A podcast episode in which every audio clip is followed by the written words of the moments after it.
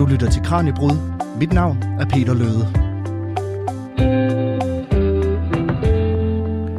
Hvis du tændte for radioen den 22. oktober 1962, så var det højst sandsynligt de her berømte ord fra den amerikanske præsident John F. Kennedy, der summede ud af højtaleren. Good evening, my fellow citizens.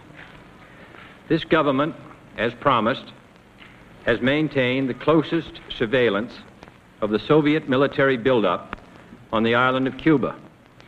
Within the past week, unmistakable evidence has established the fact that a series of offensive missile sites is now in preparation on that imprisoned island.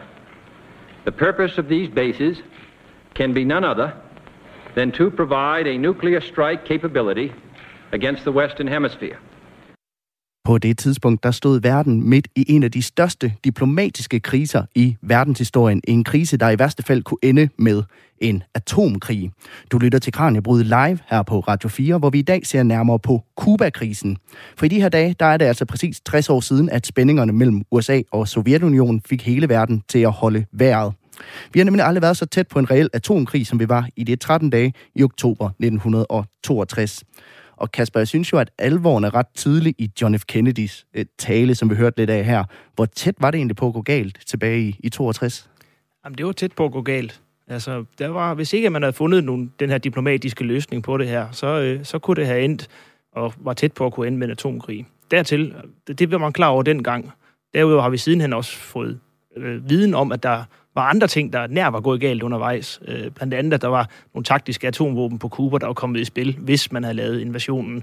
Og også øh, nogle, nogle nær øh, sammenstød øh, mellem øh, russiske og, øh, eller sovjetiske og amerikanske soldater øh, forskellige steder.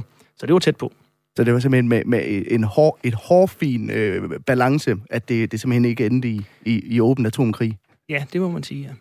Og alt det her med atomfrygt og krig og sådan meget skarpe linjer mellem, mellem øst og vest, det minder jo umiskendeligt om noget af det, som vi også står midt i den dag i dag med, med krigen i Ukraine. Kan man tale om, at der er nogle af de sådan, samme dynamikker på spil øh, nu om dagen, som der var under Kuba-krisen? Ja, det kan man godt sige. Der er, selvfølgelig er der forskel, men der er også nogle ligheder. Blandt andet det her med, at man, man kan se, at der er nogle træk, som følger naturligt efter de næste, som man forsøger at, at forudsige. Og så selvfølgelig også det, at det er en spænding, som, havde, som var selvfølgelig mellem, mellem Sovjet og, øh, og USA, der hvor det er Rusland og USA nu, øh, men stadig med et tredje land, som, øh, som står imellem os. Øh, I i Kuba-tilfældet, i tilfældet med Kuba-krisen selvfølgelig Kuba, og her øh, krigen i Ukraine. Og det er lige præcis det her spørgsmål, som vi kredser om i dag i Kranjebrud, det daglige videnskabsprogram her på Radio 4. For kan man drage nogle paralleller mellem situationen for 60 år siden og den verdenssituation, vi står i den dag i dag med øst og vest, krig og ny frygt for atomvåben? Det er noget af det, som vi ser nærmere på i dagens live-udsendelse. Tak fordi, at du lytter med. Du lytter til Radio 4. Og husk, at vi sender live, så selvfølgelig vil vi også gerne høre lidt fra dig derude. Jeg er ikke selv gammel nok til at have oplevet Kubakrisen, men jeg kan huske, at der i min familie er den her historie om min bedstefar, der var ved beredskabet og ikke var hjemme i nogen af de her 13 dage, som krisen altså varede. Simpelthen fordi han var nødt til at sidde klar i tilfælde af, at det lige pludselig eksploderede. Og øh, jeg tænker, at mange af jer derude måske har lignende historier, så jeg vil gerne høre din fortælling fra de skæbnesvangre 13 dage i 1962. Har du selv en alder, hvor du måske kan huske Kubekrisen, eller har du hørt dine forældre eller bedsteforældre fortælle om livet under krisen, så del dit minde med os herinde ved at sende en sms til 1424. Start beskeden med R4, lav et mellemrum og skriv så din besked. I studiet i dag, der har jeg fået besøg af Kasper Andersen, lektor i idéhistorie ved Institut for Kultur og Samfund på Aarhus Universitet. Tak fordi du kom forbi. Nu øh, lader jeg det lige ud til lytterne, jeg gerne vil starte med at høre lidt til, til deres fortælling fra, fra Kuba-krisen. Har du selv et minde? Øh, du, du er jo heller ikke øh, gammel nok til at huske Kuba-krisen, men har I alligevel sådan, ligesom i min familie, en fortælling fra, fra de her dage? Nej, jeg, jeg er født i 77, så, øh, så det er før øh, det. Øh, altså man kan sige, i at for mig har øh, Kuberkrisen jo været noget, som man har haft om i skolen og øh, i historiebøgerne, kan man sige. Og så øh, i forbindelse med, øh, med mit forskningsarbejde er jeg så kommet til at interessere mig for den igen, men, men det har været en, øh, en, en, jo en, sådan en, en ting, som man har lært om, at der var, man, der var, vi, var vi særlig tæt på. Øh, inden den periode, som vi så var den, som jeg blev voksen i, nemlig der, hvor man havde afslutningen på den kolde krig og, og afspænding, hvor, hvor atomspørgsmålet trådte lidt mere i baggrunden. Ja, for jeg kan ikke huske i min barndom, at det er noget, der sådan har sp- øh, spøgt specielt meget det her med, med atomfrygten. Men, men gjorde det meget af det, da du var barn? Altså, ja, noget kan man sige, måske lige at få det, få det sidste, øh, kan man sige, af det med. Men, men mine minder er også om, om den periode, hvor man så at sige oplevede, at, at, at, at, de blev, at truslen øh, blev fjernere og fjernere. Og du er jo idehistoriker, og når vi kommer til at tale om, om kubekriser atomfrygter og øst-vest-dynamikker i dagens program, så er det måske lige vigtigt at forstå, hvad det er for et perspektiv, som du har til det hele. Altså når vi taler sådan ud fra et idehistorisk perspektiv på det her, hvad er det sådan for en indgangsvinkel, du, du har til, til emnet? Ja, man kan sige sådan helt konkret, så, så er baggrunden, at, øh, at jeg sammen med min øh, kollega, øh, videnskabshistoriker øh, Henry Nielsen, har skrevet en bog om, om, øh, om atomtruslen og, og kernevåbenes øh, historie. Som, øh, som idehistoriker kan man sige, er øh, jeg er sådan en, en idehistoriker, der arbejder med videnskabens historie. Og to af stederne, hvor man kan sige, det, det idehistoriske aspekt kommer ind, det er blandt andet øh, interessen for, hvad tænkte videnskabsfolkene, øh, de, de centrale fysikere blandt andet, om den her nye udvikling, hvor videnskaben lige pludselig kunne stå i en situation, hvor man faktisk ikke bare kunne, bare den der opbyggede civilisation, men faktisk også kunne bringe den til ophør. Øh, så den her, den her, øh, de her forestillinger, både om videnskabspersonen og om videnskabens rolle i, øh, i, øh, i den moderne verden er sådan et, et centralt spor, der følger meget, meget tæt med den her udvikling af den her atom, øh, atombombe, atomtrussel. Og også fordi, at de er nogle af de første, der kan se, at det her, det er, øh, det er potentielt øh, en ubegrænset øh, militær øh, applikation, der kan være af, af den her nye, nyfundne viden om, hvad der sker inde i atomkammerne. Hvordan kan man så bruge idehistorien til sådan at, at, at sætte fokus på eller forklare sådan store internationale kriser, som for eksempel øh, øh Kuba-krisen? Jamen, jeg tror, en af, en af, en af, de, øh, en af de ting, som jeg vil hæfte mig ved i den sammenhæng, det er det her med, at man i, i, øh, i det, som vi også i vores bog taler om, at man bevidstheden om, at man som menneskehed er indspundet i sådan det, vi kalder et, et globalt skæbnefællesskab. Det vil sige, at det ting, der sker fjern for en, kan, kan have øh, konsekvenser for livet øh, overalt på kloden. Og det er, det er sådan en erfaring, som vi mennesker især kommer til at gøre i løbet af det 20. århundrede. Atom, atomtruslen er en meget væsentlig sådan øh, bevidsthedsgørelse om, at vi er udleveret til de her, de her globale kræfter, som også er de globale kræfter, vi genfinder i klimakrise og andre ting, som også er de ting, som vi skal håndtere i dag. Øh, og det kan man sige, at der, der er Kuba-krisen, kan man sige, et, et led i en længere historie om, hvordan vi bliver bevidst om den her globale udleverethed. Men hvor meget kan man så lære om verdenssituationen, som den ser ud i dag, ved at, at kigge på Kuba-krisen med, med idehistoriske øh, briller på? Jamen, jeg synes, man kan, man kan lære meget. Man kan lære meget omkring den måde, øh, hvad vi mennesker har skulle, hvordan vi har skulle forholde os til, øh, når tingene spidser til, omkring hvad det er for nogle beslutninger og nogle dynamikker, som gør sig gældende. En af tingene, som også gør sig gældende ved Kubakrisen, det er faktisk også, at midt i de her store globale kræfter, så betyder personerne også noget. Altså, hvem har, hvem har magten på givende tidspunkter til at træffe afgørende beslutninger? Øh, det er også øh, på sin vis meget skræmmende, øh, men, men også en del af det moderne vilkår, vi lever under. Og husk, at vi jo gerne vil høre din fortælling om Kubekrisen. Måske havde du en far, der sad klar til at rykke ud med beredskabet, eller måske kan du huske, at avisernes forsider var rydde med overskrifter omkring en potentiel dommedag. Eller måske har dine bedsteforældre fortalt om deres egen oplevelser fra de her 13 dage i oktober. Uanset hvad, så send det ind til os på 1424, start med R4, lav et mellemrum og send så din besked. Our goal is not the victory of might, but the vindication of right. Not peace at the expense of freedom, but both peace and freedom here in this hemisphere. And we hope around the world. God willing, that goal will be achieved. Og nu fik vi lidt mere lyd fra John F. Kennedys tale den 22. oktober 1962, hvor han jo faktisk erklærer, at Vesten ønsker fred for alle på den samme halvkugle. Så selvom krigen ulvede, ulmede så kan man altså se det måske lidt som håndsretning på en eller anden måde, som, som Kennedy kom med her. Men Kasper, lad os prøve at skrue tiden tilbage og se på nogle af de begivenheder, der førte til den her anspændte situation i 1962, fordi Kuba-krisen starter jo i hvert fald ifølge historiebøgerne den 16. oktober 1962. 62. Og det kan være, nu hørte vi lidt fra John F. Kennedy, men det kan være, at vi skal starte med at få resten af persongalleriet på plads, fordi vi kommer til at nævne en del navne i løbet af den her udsendelse. Ja, altså, ja, lige præcis. Ja, Kennedy er et udmærket sted at starte her, som jo er den her øh, relativt unge demokratiske præsident, fremtidens, fremtidens mand, men også en præsident, jo, som har fået nogle, kan man sige, nogle splinter i rumpetten i forbindelse med en, med en fejnslagen øh, invasion i, øh, i Cuba, øh, der har fundet sted, inden, det her, inden de her, den her Kuba-krise finder sted, som har gjort ham svag, kan man sige, og sårbar i hvert fald i forhold til høne i, øh, i, øh, i Washington, og også måske i øjnene af den, af den, sovje, af den sovjetiske leder Khrushchev, der står på den anden side. Øh, og det er jo netop så den dag, som, som du nævner som startsdagen, det er der, hvor, hvor han bliver præsenteret for billeder, der viser, at øh, over, fra et overvågningsfly, der viser, at, at russerne er ved at opstille de her missilramper øh, til øh, de her øh, atombevæbnede missiler, der vil kunne nå øh, der vil kunne nå de amerikanske store byer. Mange af dem herunder også øh, Washington. Og, og det kan man sige, det er, det er da, den, den, da det rammer, kan man sige, de, det, det beviset for det, så er, øh, så er, der, så er der krisestemning.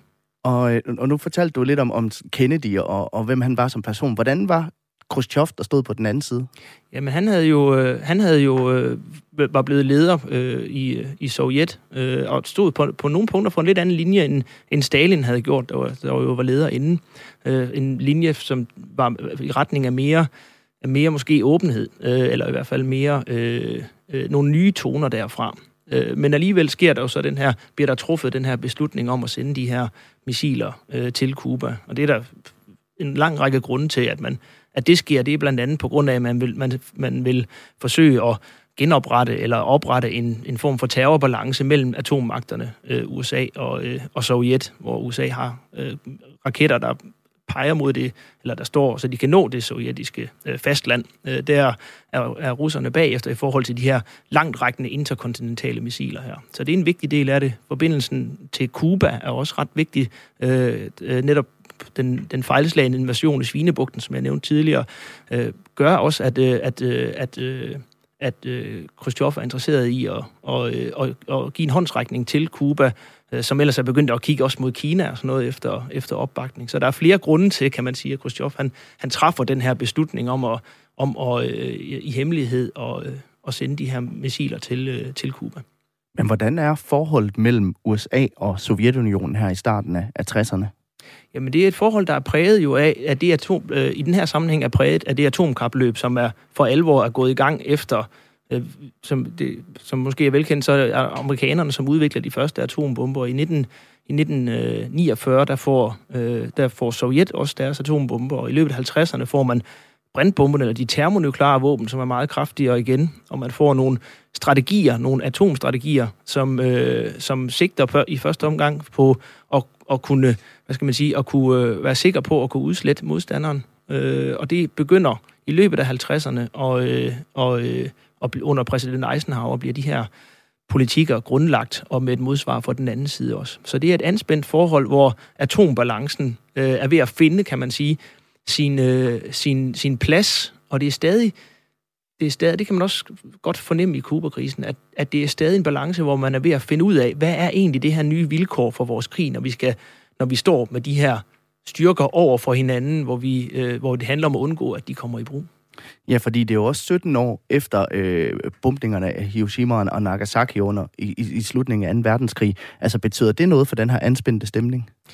Ja, det, det gør det jo i den forstand, at, øh, at man jo er bevidst om, øh, man, er, man, er, man er bevidst om, at de her våben, de er meget kraftige, og man er også øh, bevidst om, at de er blevet meget, meget kraftigere siden. Øh, især, øh, som jeg nævnte, med de termonukleare våben, som kommer i 50'erne, som er, som er flere hundrede gange kraftigere end Hiroshima-bomberne. Så det er et, øh, ja, det er en, en væsentlig del af det, ja. Men så følger der jo 13 intense dage, kan man vist godt sige, under, under Kuba-krisen. Øh, hvad var det, der skete i løbet af de her 13 dage? Jamen, der sker jo det, at da, da Kennedy han ser de billeder, så får han, har han nogle forskellige valgmuligheder, som ikke, nogle af dem er ikke sådan specielt attraktive. Øh, der er blandt andet generalstaben, som, som foretrækker, at vi skal bombe med det samme, inden missilrammerne bliver klar til at blive affyret, og opfylde måske med en invasion af Cuba.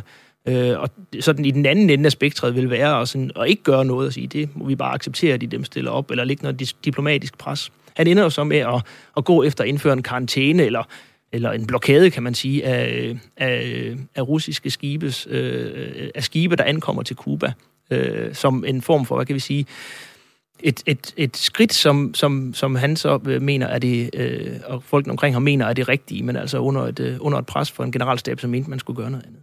Og nu fortalte du det her med, at øh, USA jo tidligere har prøvet at invadere Kuba, hvorefter Sovjetunionen så egentlig vælger at, at, at støtte Kuba, øh, især efter de begynder at kigge efter alliancer andre steder. Hvorfor er Kuba så vigtig for Sovjetunionen?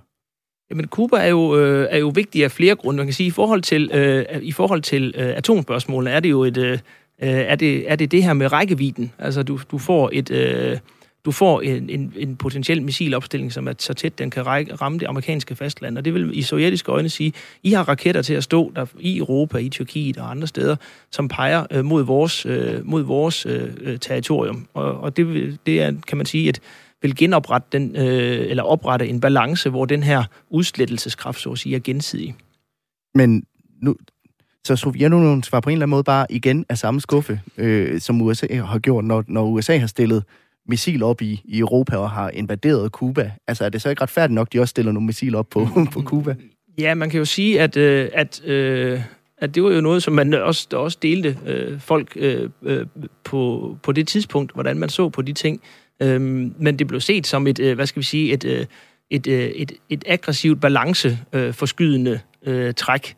Der er stor diskussion om, hvorvidt det, i hvilket omfang det reelt forskyder den militære balance, men det vil i hvert fald beskyde den, forskyde den politiske øh, balance, at man vil have de her våben på Cuba på det her tidspunkt. Det er der ingen tvivl om, og, og det bliver set som et, også af, af Kennedy, der, Kennedy, der har fået forsikringer om, at man ikke øh, laver off, opbygger offensive våben på Cuba, øh, at det sker øh, alligevel. Så det er et, øh, det er et, øh, et, hvad skal vi sige, et, et, et, et offensivt træk, kan man godt sige. Og husk, at vi jo sender live i Kranjebryd i dag, og jeg tror, at langt de fleste har en fortælling fra den gang, da Kuba-krisen den raserede. Og øh, hvis du ikke selv var gammel nok til at opleve det på første hånd, så kan det jo være, at dine forældre eller bedsteforældre har fortalt dig noget fra den gang. Del det med os, send en sms til 1424, starten med R4, lav et mellemrum og skriv så din besked. Og om lidt, så skal vi høre lidt om, hvordan at Kuba-krisen påvirker vores liv herhjemme i Danmark.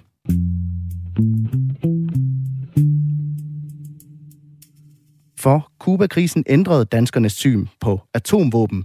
Det mener Aske Hennelund Nielsen, der er ansat som postdoc ved Chair for Science, Technology and Gender Studies ved Friedrich Alexander Universitet i Tyskland.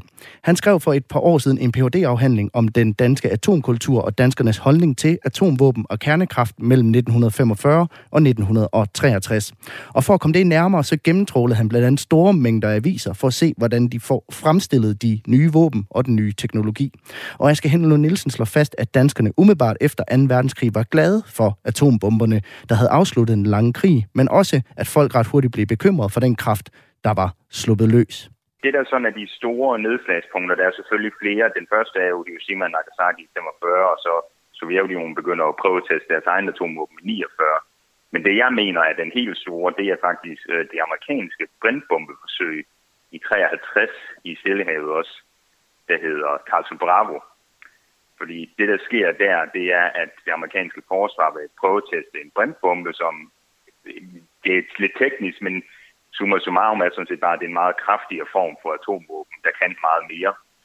Og det, der så sker, det er, at man har projekteret med en vis springstørrelse, og det viser sig slet ikke at holde, så man faktisk eksploderer en, altså, man detonerer en atombombe, der er meget, meget større, end man troede, som bryder alle sikkerhedsforanstaltninger, og ja, så for selvfølgelig forurener øh, naturen og de mennesker, der bor omkring på øerne. Øh, og når det bliver hurtigt, meget, meget hurtigt kendt, både i de danske medier over hele verden, så indser man, nu er der simpelthen udviklet en helt ny form for atomvåben, der er endnu kraftigere og som selv i fredstid bare ved atombombesprængninger, altså prøvesprængninger, kan forurene hele planeten med radioaktiv stråling og potentielt faktisk kan ødelægge øh, meget større områder, end man troede selv med atomvåben over Hiroshima og Nagasaki. Kan du huske nogle eksempler på, hvordan det bliver omtalt i danske medier? Der er jo flere, fordi at det der jo sådan det der reelt sker, er jo faktisk, at man opdager det igennem, at der er en japansk fiskekutter, som er blevet ramt af den radioaktive stråling, som oprindeligt var meget, meget længere væk fra Casa Bravo, for det ikke skulle være et problem, men fordi eksplosionen var så meget kraftigere, end man havde forudset, så blev de også ramt. Så da de begynder at komme tilbage til Japan, der begynder man jo at snakke om, jamen, hvad kommer der til at ske med hele verden faktisk? Ikke kun Danmark, men hele verden, og man begynder at snakke om, når nu man begynder at finde stråling i fiskene, i Japan og i Tokyo specielt, som faktisk jo også kan rejse til Danmark. Altså det er noget, som er ligesom verdensopspændende. Er det alene avisartikler, du har set på, altså hvordan folk de opfatter den her nye kraft, der er sluppet løs? Ja, nej, jeg har, jeg har prøvet sådan at tage det sådan ret bredt, så jeg har også prøvet at kigge altså store blade, altså billedbladet og se og høre og sådan nogle forskellige ting.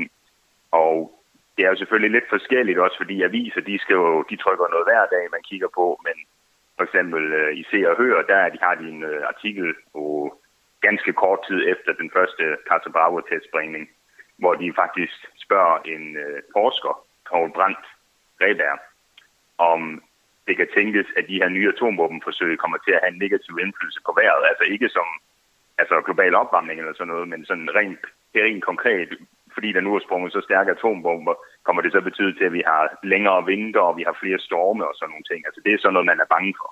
I 1953 der holdt den amerikanske præsident øh, Eisenhower en tale for FN, hvor han talte om Atoms for Peace, altså sådan en fredelig udnyttelse af radioaktiv stråling. Altså, hvordan så danskerne så på, på, på den mulighed? Altså, atomenergi. Øh, en ting er, at atomvåben ikke var så behagelige, men, men, men var der nogle muligheder i det? Det bliver jo mødes med altså, virkelig stor iver, øh, og det, er, det kan man selvfølgelig læse i aviserne, hvor at, øh, at talen faktisk blev trygt i oversat form selvfølgelig, men de, over, de trykte simpelthen Eisenhowers tale lige efter, at han havde holdt den. Og man kan også se det sådan forskellige steder i samfundet, hvor for eksempel man inden for nogle af de videnskabsfolk, der har beskæftiget sig med atomenergi, nu begynder at beskæftige sig mere konkret med det. Og ganske kort tid efter, så begynder man at nedsætte nogle forskellige organer, der faktisk er til at altså helt lavpraktisk, hvordan indfører vi atomenergi i Danmark. Så det var noget, der blev imodset med stor iver, det var faktisk noget, man glædede sig til på det tidspunkt. Og det var ikke kun altså politikere og, og, og videnskabsfolk, det var også den brede masse af danskere. Ja, ja, det, det har været, altså i, i alt det materiale, jeg nu har kigget igennem over flere år, der er jeg faktisk ikke stødt på noget tidspunkt, hvor folk de faktisk har sagt, at vi ikke skulle have atomenergi i Danmark. I 50'erne selvfølgelig, det ændrer sig jo selvfølgelig med tiden. Men altså op til langt op i 60'erne, der er det en helt udbredt og almindelig holdning blandt langt de fleste danskere, at atomenergi det skal indføres i Danmark, om som det bliver atomkraftværk eller det bliver noget andet. Det kan så måske diskuteres, men det er i hvert fald helt sikkert, det forventer man kommer til at ske, og det er ikke en dårlig ting. Men så kommer Kuba-krisen så små 10 år efter uh, Eisenhowers tale. Hvordan bliver Kuba-krisen fremstillet i de danske medier? Det, altså, det er jo selvfølgelig noget, som... Det er jo noget, der sker ret hurtigt, kan man sige. Så ligesom andre sådan nogle store begivenheder, som øh, man er jo vid, nogle gange er vidne til, så er det jo nogle gange lidt svært at hitte i, hvad der egentlig sker. Så det man første, man gør, er at prøve at finde ud af, hvad er det overhovedet sagen drejer sig om, og det indser man så hurtigt, at når det drejer sig om de her øh, missiler på Cuba, som skal opstilles til Sovjetunionen, så begynder man at blive ret nervøs for, jamen kan det her eskalere, kan det her udvikle sig til en decideret kamp, øh, væbnet kamp mellem USA og Sovjetunionen, og vil den kamp så medfører brugen af atomvåben, og det fordi man jo nu frygter, at atomvåben er blevet så kraftigere efter Casa Bravo, der i starten af 50'erne, så er man jo faktisk bange for, at selv hvis det kun var en krig mellem, kun siger jeg, men altså en krig mellem Sovjetunionen og USA, så ville det jo faktisk betyde måske hele verdens ødelæggelse, og i hvert fald Europa og Danmark, fordi vi er jo så tæt på der, hvor slagmarken ville blive udført. Hvad gør det ved folks opfattelse af atomvåben? Det, altså, det er jo opnildet til frygt. Altså, det er jo klart, når man står i, i en situation, hvor nu er det ikke nu er det ikke længere teoretisk, nu er det ikke et spørgsmål om, hvis atomvåben bliver brugt, Man står faktisk over og siger, vi tror meget snart, at atomvåben bliver brugt. Øh, og det er selvfølgelig lidt forskelligt at sælge i dele af øh, samfundet, fordi der har jo selvfølgelig også været et meget omfattende civilforsvar og øh, civil styrelse, der skulle gå i beredskab i tilfælde af, men nu mente man helt, nu mente man, nu kommer krigen i morgen nærmest, øh, og de er ikke blevet mobiliseret, så vidt jeg ved, i særlig høj grad ved Kuba-krisen, men selvfølgelig er det noget, man har fulgt meget, meget nøje, fordi man jo frygtede, hvis det her det starter, så vil det jo nok betyde, ja, en altudslæggende krig. Men kan du se nogle forskelser i, altså hvordan atomvåben bliver behandlet øh, før og efter Kuba-krisen? Ja, der, er en, der er en ret markant, det er faktisk en, et ret tydeligt forskel, fordi det gør faktisk, at folk begynder at blive betydeligt mindre bange for atomvåben. Altså atomkrigen føles simpelthen ikke lige så præsent. Det er ikke noget, man går rundt og frygter i samme grad, som man har gjort tidligere. Hvordan kan du se det? Jamen det, det kan man se sådan, altså det, det er jo svært at vise noget, hvor folk ikke snakker om noget, men det man jo så kan sige, det er, at hvis man faktisk går igennem mange af de her aviser og blade og sådan nogle forskellige steder, så er der en hel masse af de udtryk og de ting, man har diskuteret tidligere, som man simpelthen holder op med at diskutere. Altså sådan rent øh, praktisk, hvis du går ind og søger på de danske avisdatabaser over, hvor mange gange man for eksempel bare bruger ordet atombombe, så falder det. Det falder simpelthen efter Kuba-krisen fordi man ikke er lige så, man er simpelthen ikke lige så bange for det mere, så man føler ikke lige så stort behov for at diskutere det fortæller altså Aske Hennelund Nielsen fra Friedrich Alexander Universitet i Tyskland til min kollega Kasper Fris.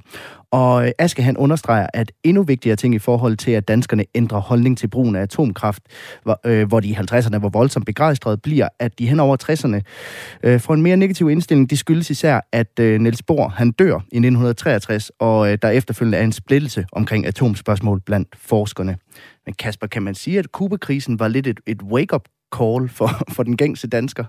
Øhm, ja, øh, altså som, som Aske påpeger, så, så er, er der jo sådan lidt, øh, er, er, er, kan man sige, øh, øh, det er lidt sådan øh, uklart præcist, hvad det, hvad det er, der sker, som, man, som, som Aske også påpeger, så, så fylder det på sin vis mindre i diskussionen. Det hænger også sammen med, at der sker efter Kubakrisen nogle nogle ændringer i, øh, i, i forholdet mellem Sovjet og USA. Blandt andet øh, det her med det her, øh, man får et, øh, et delvist forbud mod atomprøvesprængningerne. Og som jeg også påpege, så var en af bekymringerne var lige præcis, hvad er konsekvenserne alene af prøvesprængningerne? Og det havde fyldt meget i diskussionen ind. Og det får man jo så faktisk ved at få ved det her delvist forbud mod de atmosfæriske forsøg, er med til for eksempel at, at dæmpe den frygt også. Du lytter til Radio 4.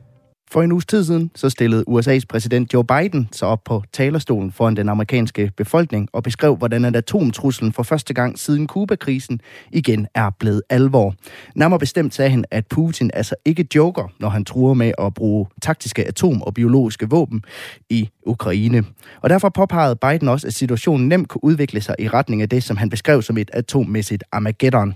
Du lytter til Kranjebrud, det daglige videnskabsprogram her på Radio 4, hvor vi altså i dag sender live, og det gør vi, fordi at det er i den her uge er 60 år siden, at Kuba-krisen sluttede. Og dengang, der kom atomkrigen heldigvis aldrig. Men alligevel så er Kuba-krisen mere relevant end nogensinde før, for i dag så spørger truslen om atomvåben altså er der i kulissen, hvor man vist godt kan sige, at fronterne igen er stillet skarpt op mellem øst og vest. I studiet har jeg fået selskab af Kasper Andersen, der er lektor i idehistorie ved Institut for Kultur og Samfund, på Aarhus Universitet.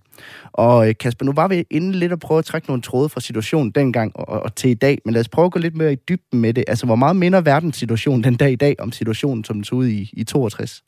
Jamen, jeg vil godt, jeg vil godt, ja, det, jeg vil godt lige starte der med, med Bidens øh, reference der, og også hans øh, inddragning, mm. at nu er det, ja. vi er, at Kuba-krisen er øh, i, i den her sammenhæng, er også en, øh, er i sig selv øh, faktisk værd at hæfte sig ved her. For det, han siger der ved at, at, at, at, at referere til Kuba-krisen og det her øjeblik, hvor vi, hvor vi var tæt på den her øh, ultimative øh, atomkatastrofe, og sige, det er det, der er risikoen. Det er også at sende lige præcis et signal om, selv hvis der forestilling om, der skulle være et begrænset atom, øh, brug af atomvåben i Ukraine, så er det en dødsensfarlig situation, der lidt kan eskalere ud af kontrol igen. Øh, så, så selve det her med, at han bruger referencen til Kuba-krisen er altså ikke tilfældigt her i, den, øh, i de signaler, som man sender til hinanden, og som man øh, og fra Kuba-krisen og frem bliver, øh, bliver meget øh, trænet i og bevidst om, hvad er det, vi signalerer til hinanden. Det er en af lektionerne fra Kuba-krisen, mm. det er, hvor vigtigt det er at kunne signalere øh, ting til hinanden og undgå øh, øh, uheld og misforståelser i forhold til øh, øh, kommunikation mellem, øh, mellem øh, de politiske ledere og de militære ledere. Men hvordan kan det at forstå Kuba-krisen så hjælpe os med at forstå, hvad det er, der, der sker i verden lige nu? Jamen, det kan det jo på mange forskellige måder, jeg sige. Der er jo selvfølgelig nogle, både nogle ligheder og nogle, og nogle, øh, nogle forskelle. Øh, hvis mm. man ligesom skulle tage nogle af, nogle af de ligheder, som jeg synes, der er vigtige at få med her, så er det jo, at øh, så er det selve det her med, at vi stadig står i den her terrorbalance. Øh, vi står der, hvor, hvor et skridt kan afføde det næste alvorlige skridt, og man skal forsøge at regne sig frem hvad sker der, hvis vi bliver ved med at eskalere på det her? Altså en kædereaktion. En kædereaktion, her kan man sige, også øh, en politisk kædereaktion tilsvarende den, som der kan ske i mm. atomkerner, kan man sige. Og det, det er lige præcis øh, øh, en af de en af de lektioner, som, som der er fra, øh, fra, fra Kuba-krisen, det er, at, man, at, at konsekvenserne af de her handlinger, de, de, er, øh, de er meget store, og der er brug for, øh, øh, og de går meget stærkt, og ødelæggelseskraften i de her våben er så store, at, at krigens natur har ændret sig på den måde. Hvad er der så af væsentlige forskelle? Altså, en helt, en helt konkret ting er, at der var, er forskellige, det er nogle andre personer, som der, som der styrer, kan man sige, øh, verden mm. dengang, end, end, øh, øh, end det er nu. Så der kan man se i Kuba-krisen, det faktisk har, det havde en betydning, hvem det var, der stod som også som de politiske ledere og deres relation til de militære ledere. Og det er selvfølgelig noget, som vi også i dag gidsner om, hvad er, øh, hvad, hvad foregår der i hovedet, det er selvfølgelig ikke mindst på, på Vladimir Putin omkring de her ting her. Men det er jo en helt konkret forskel, at det er nogle andre ledere, som, som står der. Øh, nogle af forskellene er også, at man har en anden, hvad skal vi sige, øh, man har en, vi har en længere historie med at skulle leve med den her atomare terrorbalance, end vi havde under Kuba-krisen, som blandt andet gør, at der er nogle andre kommunikationskanaler, der er nogle andre måder, man udveksler på omkring de her ting, for at undgå noget af det, som, som vi nogle gange glemmer lidt, i, øh, eller som er vigtigt at få med, når vi taler om den, de, den atomtruslen, det er, at en af tingene, man også er rigtig bange for, det er, at der kan ske uheld, altså at der øh, uden at det har været intentionelt, mm. kan, der, kan der ske uheld, der gør, at tingene kan eskalere ud af kontrol. Og det må man for alt i verden undgå. Hvad kan det være for en type uheld? Jamen det kan for eksempel være den måde, som der, bliver, der kan blive øh, kommunikeret på. Det kan være den måde, som, øh, hvis vi igen tager fra Kuba-krisen, så var der, kan der være, var der i det tilfælde for eksempel en, en, øh, en russisk øh, ubådskaptajn, som, som på et tidspunkt hvor, øh, tror, at øh, som amerikanerne er ved at tvinge op til overfladen, øh, som tror, at krigen er startet, og er, øh, er tæt på at vil øh, afføre sit, øh, sit atombevæbnede torpedo.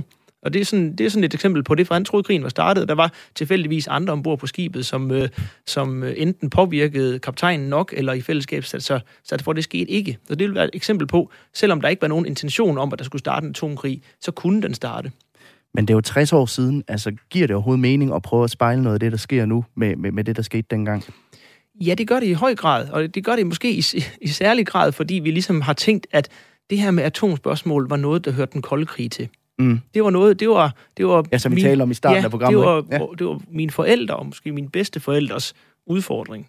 Vi andre har også, øh, generationer har også andre udfordringer, som vi er optaget af og sådan noget, men, men der ser vi faktisk, at en af tingene, selvom den kolde krig blev afsluttet, så en af tingene, der blev stående tilbage i verden, det er den her, det her atomproblem. Netop at de våben, de stadigvæk findes i dag. Øh, og der tror jeg, en ret vigtig ting er også lige præcis, at bevidstheden om, at de stadigvæk er der. Og der var, øh, Kuba-krisen var jo, og Kassel Bravo, som Aske også nævner, var med til at installere en bevidsthed om, at det her, det var noget, vi for alt i verden skulle undgå.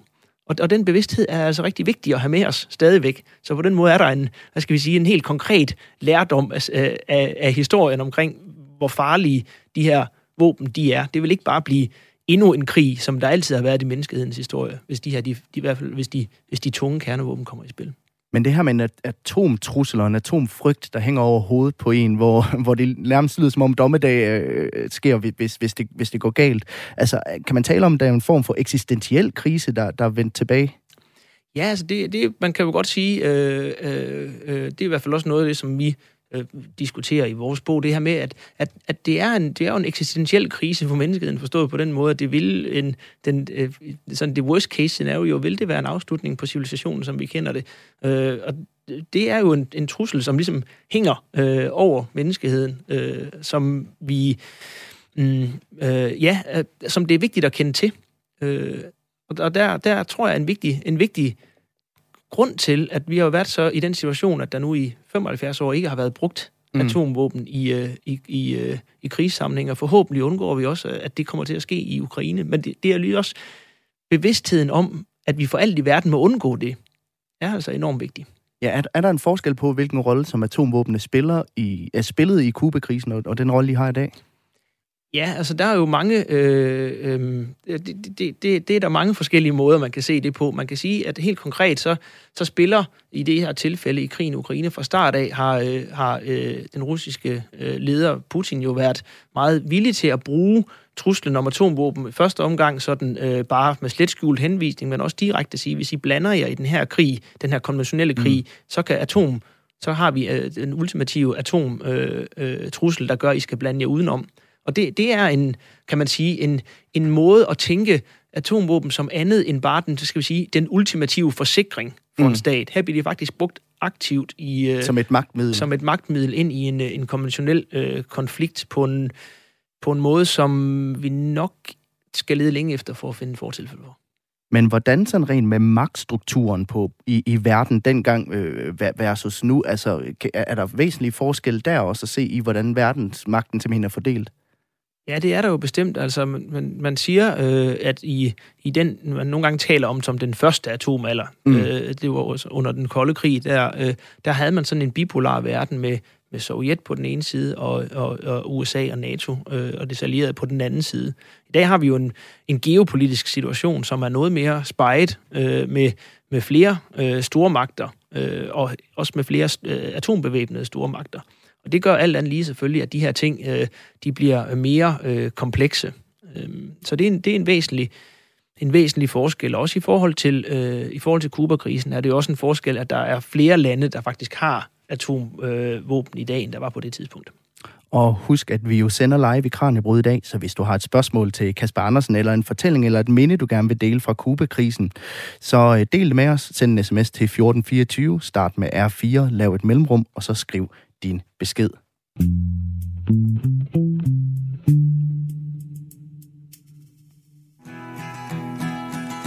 I've been out in front of a dozen dead oceans I've been 10,000 miles in the mouth of a graveyard.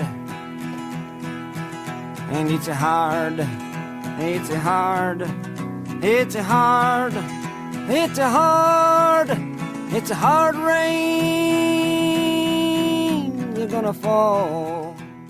Hvis du lige er kommet til, så kan jeg fortælle, at du lytter til Kranjebrud her på Radio 4. I dag i en liveudgave, hvor vi ser nærmere på Kubakrisen, der altså udspillede sig for 60 år siden. Og nu hørte vi et stykke musik med Bob Dylan. Det er sangen af Hard Rain's Gonna Fall, som han optog i december 1962. Og Bob Dylan er blevet citeret for at sige, at den her sang, den var direkte inspireret af det følelsesregister, han gik igennem i de 13 dage, som Kubekrisen den varede. Heldigvis så kunne Bob Dylan og resten af verden vågne op og se, at verden trods alt bestod, da Kubekrisen sluttede den 28. oktober 1962. Min gæst i studiet i dag er Kasper Andersen, lektor i idéhistorie ved Institut for Kultur og Samfund ved Aarhus Universitet. Og Kasper, nu har vi jo tidligere talt om optakten til Kubekrisen, men lad os prøve at kigge på den verden, så vi så vågner op til den, der opstod i kølvandet på, på Kuba-krisen. Øhm, måske skal vi lige starte med at få på plads, hvad var det, der gjorde, at krisen den endte med at slutte der den 28. Øh, oktober 1962? Ja, det, det, det er jo vigtigt at få med, ja. Og det første, man skal ved, det er, at det, der sker, det er en, en diplomatisk løsning øh, øh, på krisen. Altså, der var ikke en eller anden... Der var ikke nogen god teknologisk løsning på det her, det her problem. Der var man i, den, i kasten med de politiske eller diplomatiske løsninger. Konkret så øh, fjerner, øh, så går øh, Sovjet med til at fjerne missilerne fra Kuba øh, under forudsætning af, at USA så øh, garanterer, at de ikke vil invadere Kuba. Øh, og det er sådan den hvad skal vi sige, den, den officielle del af det. Og derudover var der så også en aftale om, at USA skulle fjerne missiler, i hvert fald i Tyrkiet og muligvis også i Italien, som, øh, som modsvar. Men det var ikke øh, offentligt, øh, en offentlig del af den, af, det, af den diplomatiske løsning, der bliver lavet, og som, som, som øh, fører til, at USA i, øh, i løbet af november øh, ophæver den blokade, som der har været omkring, omkring Cuba. Og nu nævnte du det her med en af de væsentlige forskelle fra dengang til i dag, det var, at, øh, at det er nogle helt andre personer, der, der, der sidder på, på, på toppen, hvis man kan sige det på den måde. Altså, hvilken rolle spillede det, at det var John F. Kennedy og Khrushchev, der, der var øh, øh, henholdsvis præsident i, i de to store store magter på det tidspunkt? Ja, altså det, det er et godt spørgsmål, og det er noget, som historikere også, øh, også øh, diskuterer det her. Men I ved, man ved i hvert fald, at USA, at, at, at Kennedy var under et pres fra, fra den militære, øh, fra den militære øh, øh, generalstab for at gøre et mere, et, et mere, et hurtigere militær øh, indgreb, end han var villig til. Og øh, og med vores viden, der er kommet til sidenhen om, at der var taktiske atomvåben på Cuba, der nok vil være blive brugt i spil, hvis der har været amerikanske tropper, der løber over strandene på Cuba, så, øh, så, vis, så har det vist sig at være, tror jeg, rigtig vigtigt, at, øh, at det ikke kom til den øh, invasion alene af den grund. Så, så det har, det har, øh, den magtkamp har været vigtig, kan man sige. Og nu, øh, nu, nu, nu har det jo lyttet så meget som om, at i løbet af de her 13 dage, så spillede USA med musklerne, og så spillede Sovjet med musklerne. Altså med hele tiden på den måde blev ved med at true hinanden og, og køre den her spænding. Hvad var det, der blev den forløsende faktor, der endte med en diplomatisk løsning? Jamen det var at netop, at man, at man, øh, at man, fik, man fik fundet den, øh, den model, så at sige, som, øh, som, som man, kunne, man kunne leve med på en måde, hvor, hvor, øh, hvor, hvor begge parter, også politisk, kunne leve med den aftale, der blev gjort. Den blev generelt set, bliver set som en sejr for Kennedy og et nederlag for, for Khrushchev, øh, øh, den aftale, der blev gjort, men den var i stand til, at man kunne få lavet den øh, på trods af, og det lyder som om, at nå, men det hele gik sådan smooth, og man satte sig ned og talte om tingene. Det var, øh, det var øh, enormt øh, hektisk, og specielt fordi kommunikationslinjerne ikke var på plads, som man var faktisk i tvivl om, øh, både fra amerikansk og russisk side, hvad var intentionerne på den anden side? For eksempel var der en amerikansk øh, pilot, der blev skudt ned. Hvem havde givet over Cuba? Hvem havde mm. givet ordren til det, for eksempel? Øh, hvad var det for et tilbud, som, som Khrushchev han havde, han havde givet amerikanerne. Der var flere i spil på én gang. Så sådan nogle kommunikationslinjer øh, handlede det også om, hvad kan vi stole på? Hvad skal vi stole på? Hvad tror vi, den andens intention er? Og der har man finder med en af lektionerne fra Kuba-krisen, det er, at det kunne være rigtig godt, at vi ikke skulle gætte så meget om hinandens intentioner, som mm. vi har mm. været nødt til i den her situation, og som har været med til øh, uforvarende at starte, kun at starte en atomkrig, som reelt jo ingen af parterne ønskede. Og hvordan løser man så det problem?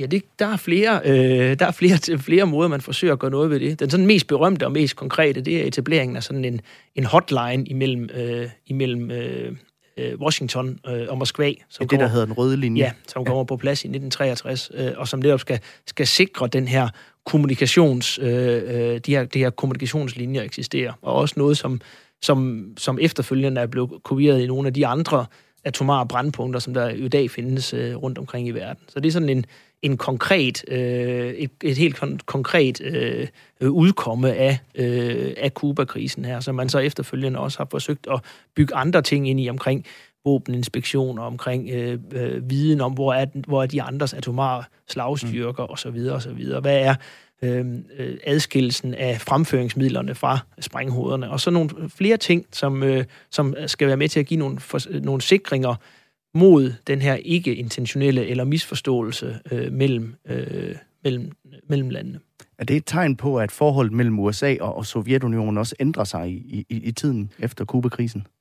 Ja, der, der sker jo nogle ting efterfølgende, som, øh, som for eksempel det her øh, delvise forbud mod øh, øh atmosfære, eller at forbud mod atmosfæriske prøvesprængninger er et eksempel på det her.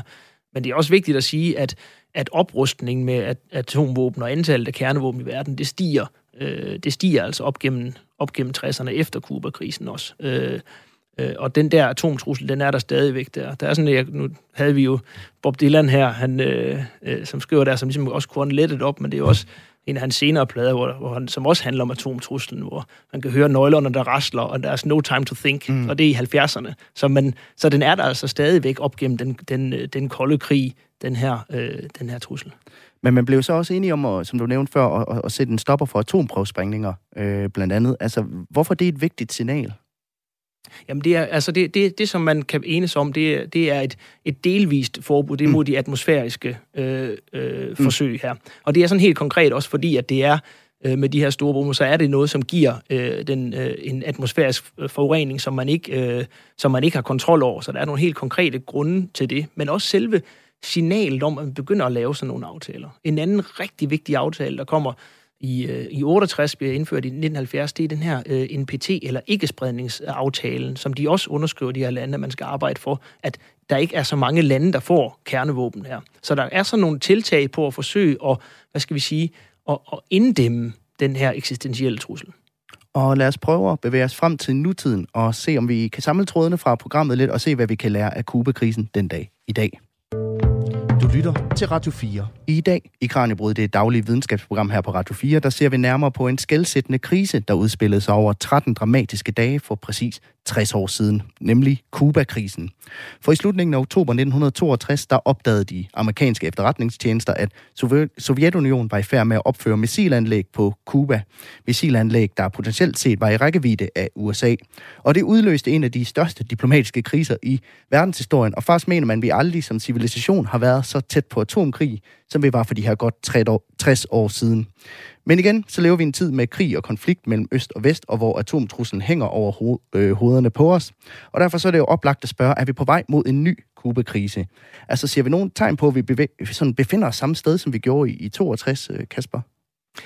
Altså, vi befinder os jo aldrig helt, øh, øh, helt samme sted, og der er jo mange ting, som er, som er, øh, som, som er, øh, som er anderledes. Øh, men men selve, som vi også har været inde på, selve det her med, med, med bevidstheden om, eller viden om, at den her trussel, den er der, og den bliver, den faktisk spiller de ovenikøbet så er nogle af de, af de samme lande, som i det her tilfælde er i, øh, er i krig med hin, er i, ikke er i krig med hinanden, men står, hvad skal vi sige, på hver sin side med den her trussel imellem sig. Og jeg kan se, at der er kommet et spørgsmål. Det er min kollega Tine Brink Hansen, der holder øje med sms'erne. Hvad er det, der er kommet ind, Tine? Du er faktisk lidt inde på det lige nu, Kasper, men jeg har fået et spørgsmål fra Anders, der siger, Hvordan tror du, at USA vil reagere, hvis Rusland fik lov til at stille lidt atomvåben op på Kuba? I dag? det, det, det, er, puha, det var et godt spørgsmål. Jeg tror ikke, det, er, det vil det er nok ikke realistisk, at det vil kunne ske. Det vil i hvert fald ikke være realistisk, at det kunne ske, uden at det fløj, så at sige, fløj under radaren. Øh, øh, der, men, øh, det her med, at det går så lang tid, inden man får endelig vidsthed om det her, vil, øh, er ikke sådan et realistisk scenarie på den måde. Men er der grund til at gå og være bekymret og frygte, at atomvåben kan blive brugt den dag i dag? Altså, ja, det, altså, der er grund til at være øh, bekymret, ja. Det, det er der da. Øh, øh, det er jo altid... Øh, den her, øh, den nuværende situation i Ukraine er selvfølgelig en anledning til, til bekymring, helt konkret bekymring, som vi jo mange af os, der går med. Hvad sker der, hvis der kommer for eksempel taktiske atomvåben mm. i spil her, kan man forestille sig, at det skridt bliver taget. Eksperterne siger, at, at sandsynligheden ikke er, ikke er, de fleste eksperter mener ikke, at sandsynligheden er stor for det, men de er også enige om, at den er voksende. Så det kan man ikke, man kan ikke afskrive det scenarie. Øhm, så, så det er sådan den ene side af det. Men altså på den, på den lange bane, kan man sige, at det, kan, er, det, er det også en ting fra, fra Kuba-krisens nu 60 år. Husk på, at vi har levet med den her trussel mm. længe, og det kommer vi altså til at gøre fremover også. Også selv hvis det ikke, hvad vi alle sammen øh, øh, håber, selv hvis det ikke går galt i Ukraine, så kommer vi til også at skal leve med den her trussel fremover, for der er ikke nogen udsigt til en verden fri for kernevåben, sådan som det ser ud nu. Øh, så der er et, et, øh, et, et, øh, et langt øh, øh, diplomatisk og øh, politisk øh, på alle måder øh, problem, som vi kommer til at stå med og skal kunne håndtere fremadrettet her. Og Ja, for, for hvad bør, bør vi gøre på, på, på lang sigt?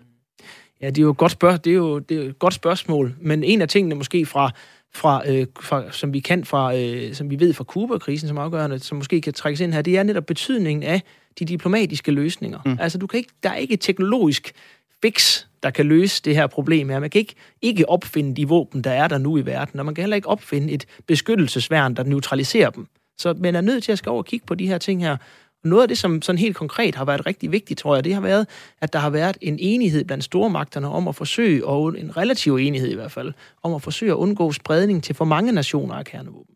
Det, det er en ting, som, som, øh, som jeg personligt øh, tror bliver rigtig vigtigt at holde øje med at sørge for, at øh, at lægge pres på, at der fortsat skal være den konsensus om, at der skal ikke være flere lande, der får, øh, der får kernevåben, fordi så bliver det faktisk ganske uoverskueligt, hvis vi pludselig står med 20-30 øh, atommagter i verden. Så det er diplomatiet, der skal, der skal sejre igen, ligesom ja. i 62? Ja, og, og, og, og, og der er det også en, en vigtig ting, som, som jeg i hvert fald synes, jeg, jeg fik ud af den, øh, den forskning, som jeg lavede det sammen med, sammen med Henry, har også været betydningen af, hvor meget det folkelige pres har betydet i forhold til at få politikere til at slå ind på de veje, og tage de veje, som er ikke eskalerende. Så det er også en ret vigtig ting. Man skal ikke tænke, at det kun er noget, som angår øh, nogle få diplomater, der sidder øh, og, og taler med hinanden, men det er faktisk også stemningen i befolkningen, og, og, og stemmen for befolkningen betyder altså også øh, rigtig meget. Var det noget, der betød noget øh, under Kuba-krisen også, og, til at man fandt en potentiel løsning på det?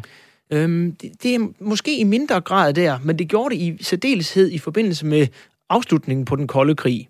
Øh, altså, hvor, hvor der begynder at komme de her, på den ene side, de spændinger med Reagan og, og, og Gorbachev, men det, at, de, at man ender med at slå ind på en nedrustningsvej her, det var også noget, der vejrede man også folkestemninger og nogle af de protester, der for eksempel har været i Europa mod opstillingen af flere mellemdistanceraketter og sådan nogle ting. Så der, der betød det, der betød det i hvert fald noget.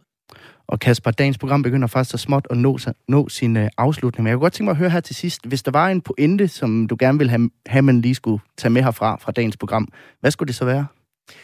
Jamen, øh, jeg synes, en vigtig pointe at få med herfra, det er helt klart det her med, at den her, den her, øh, øh, den her dynamik omkring Kuba-krisen, omkring de her, de her, den her atomtrussel her, den er en, som er med os. Og så skal man selvfølgelig også tage med derfra, at det gik ikke galt under Kuba-krisen, og der er også, der er også redskaber til, at vi kan, vi kan forsøge at håndtere og inddæmme det her, men det, er, men det nytter faktisk at, øh, at, at gøre noget, kan man sige.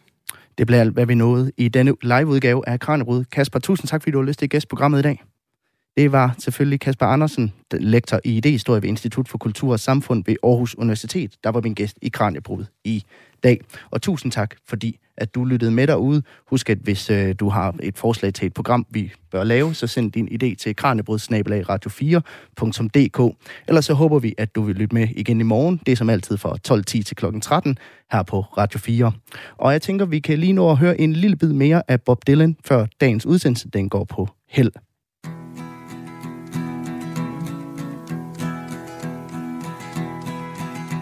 Oh, where have you been, my blue-eyed son? And where have you been, My darling young one. Programmet er produceret af Videnslyd for Radio 4.